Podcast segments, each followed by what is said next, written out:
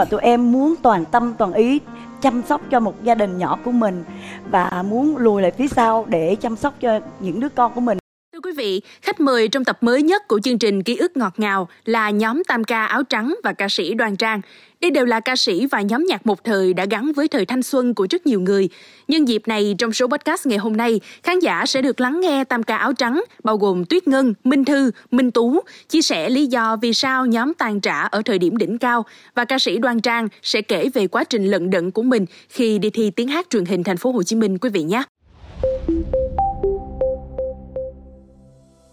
Quý vị, tam ca áo trắng gồm ba chị em ruột là Tuyết Ngân, Minh Tú và Minh Thư. Nhóm được thành lập sau cuộc thi tiếng hát phát thanh năm 1992. Tuyết Ngân là chị cả, làm trưởng nhóm và lo cho hai em. Trong chương trình Ký ức ngọt ngào, tam ca áo trắng xuất hiện và ca khúc Vào hạ khiến bao ký ức một thời ùa về. Trời nhẹ dần lên cao, hồn tôi dường như bóng chim, vươn đôi cánh mềm lặng lẽ kiếm chốt nào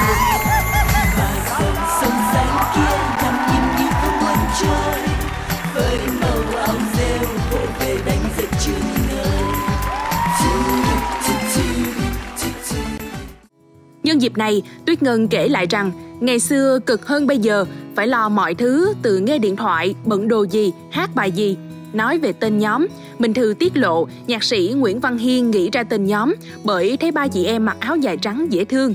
Sau cuộc thi tiếng hát phát thanh Đúng rồi, tiếng hát À phát há. thanh năm Năm 1992 Sau tiếng hát phát thanh thì ở quán nhạc sĩ mới có một cái chương trình một thời áo trắng Lúc đó là nhóm những người bạn là gồm có anh Trần Công Sơn, Trần Long Ẩn, Tôn Thức Lập Ừ. Nguyễn Văn Hiên, Anh Thanh Tùng. Thiện, anh Thanh Tùng. Đó tám anh nhạc sĩ đó là người tạo ra cái quán nhạc sĩ mới mời tụi em tham gia chương trình một thời áo trắng.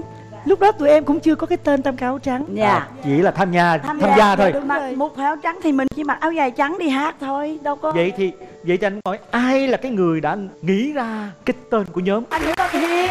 À Nguyễn Văn Hiên. Dạ. Ba chị em ruột với ba tà áo dài trắng rất là dễ thương tam ca áo trắng tự nhiên cái là tự nhiên anh- anh xong mà anh Sơn. Trịnh Công Sơn mới nói tại sao tụi em không lấy luôn đi tên này Tuy nhiên, đang ở trên đỉnh cao của sự nghiệp, tam ca áo trắng lại tan trả khiến khán giả tiếc nuối. Chia sẻ về câu chuyện này trong chương trình, ca sĩ Tuyết Ngân giải thích rằng do làm nghệ thuật bị chi phối nhiều nhưng các chị em muốn toàn ý dành cho gia đình nhỏ nên quyết định dừng ca hát. Minh Tú cũng cho biết thêm là nếu đơn ca thì dễ nhưng có 3 thành viên nên cần phải tập trung. Đây là một trong những lý do các thành viên không theo được. Hiện tại cả ba thành viên của nhóm đều có con, riêng Tuyết Ngân định cư tại Mỹ. mỗi người đều có một cái uh, suy nghĩ và một cái con đường của mình đi một á, là mình phải chọn gia đình hai là mình tiếp tục mà khi mà mình tiếp tục trên con đường đó là mình sẽ bị chi phối rất là nhiều nhưng mà tụi em muốn toàn tâm toàn ý chăm sóc cho một gia đình nhỏ của mình và muốn lùi lại phía sau để chăm sóc cho những đứa con của mình nuôi và dạy cho nó nên người. Và cũng đơn giản là mình nghĩ là tại vì nếu mà mình đơn ca thì mình dễ dàng mình đi theo. Ừ. Nhưng mà đây là vì ba thành viên. Đúng rồi. Vì ba thành viên thì mình nếu mà mình đi hát Thì mình phải tập trung đi hát, Ừ. đi tập hát và tập luyện thanh chung Nhưng mà khi ba người thì ba người đều có gia đình Không có thời gian chung với nhau Đó là lý do cũng một mà- là trong những lý do dạ Và tụi em không theo Thưa quý vị, trong chương trình, Đoan Trang xúc động khi được gặp lại tam ca áo trắng vì mấy chị em biết nhau từ khi còn đi học và gắn bó trên chặng đường hoạt động nghệ thuật. Đồng thời, ca sĩ Đoan Trang cũng cho biết chị bắt đầu sự nghiệp ca hát từ năm lên 4 tuổi. Đây chính là cột mốc quan trọng đánh dấu Đoan Trang theo đuổi đam mê âm nhạc từ khi tham gia tiếng hát truyền hình thành phố Hồ Chí Minh. Chị tham gia cuộc thi này vào 3 mùa năm 1994, năm 1995 và 1997, nhưng vẫn không được lọt vào top 3. Đến năm 2001, khi chỉ thi cho ba mẹ vui thì không ngờ chị lại đạt giải nhì và từ đây Đoan Trang được nhiều khán giả yêu mến và bắt đầu con đường ca hát chuyên nghiệp. Sự nghiệp của em á bắt đầu lúc em 4 tuổi. 4 tuổi luôn Mẹ em đưa em vô trường mẫu giáo. ừ. Thì lúc đó là những cái bạn mà người ta đã học trước từ năm năm trước rồi, là người ta 5 tuổi đó, người ta lên ta biểu diễn văn nghệ. Em mang cái đôi dép sabo hồi xưa, à. mặc cái quần jean rồi áo thun vậy. Mẹ em dắt em tới trường để mà giống như vô vô học cái lớp mới, học học sinh mới mà mẫu giáo. Thì em mới nói với mẹ, mẹ xin cô cho con lên sân khấu Lên hát luôn. Rồi thời sinh viên là dữ dội nhất.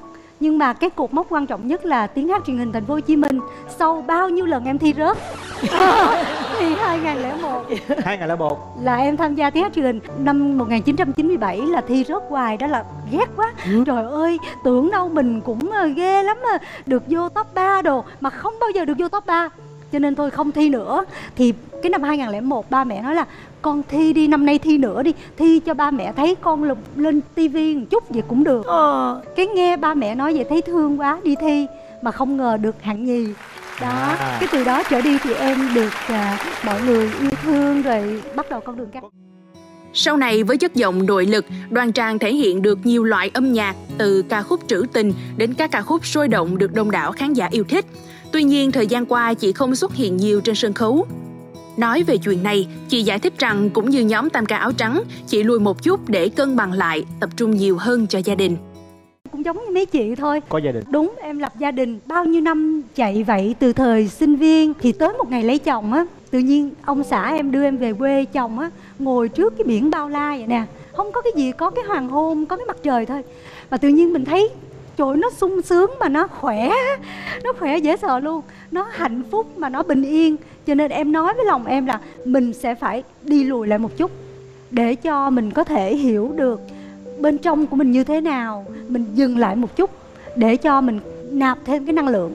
Từ đó mà mọi việc là em điều chỉnh lại, cân bằng lại em tập trung nhiều hơn cho gia đình bắt đầu có bầu à, có em bé sanh em bé ra dành thời gian cho ba mẹ nhiều hơn cho anh chị em trong nhà cho chồng con bạn bè tất cả mọi thứ xung quanh Mong là số podcast ngày hôm nay đã mang đến cho quý thính giả cảm giác được sống lại một thời thanh xuân của mình cùng với ca sĩ Đoan Trang và nhóm Tam ca áo trắng. Đừng quên theo dõi để tiếp tục đồng hành với podcast Báo Tuổi Trẻ trong những số phát sóng lần sau. Xin chào tạm biệt và hẹn gặp lại.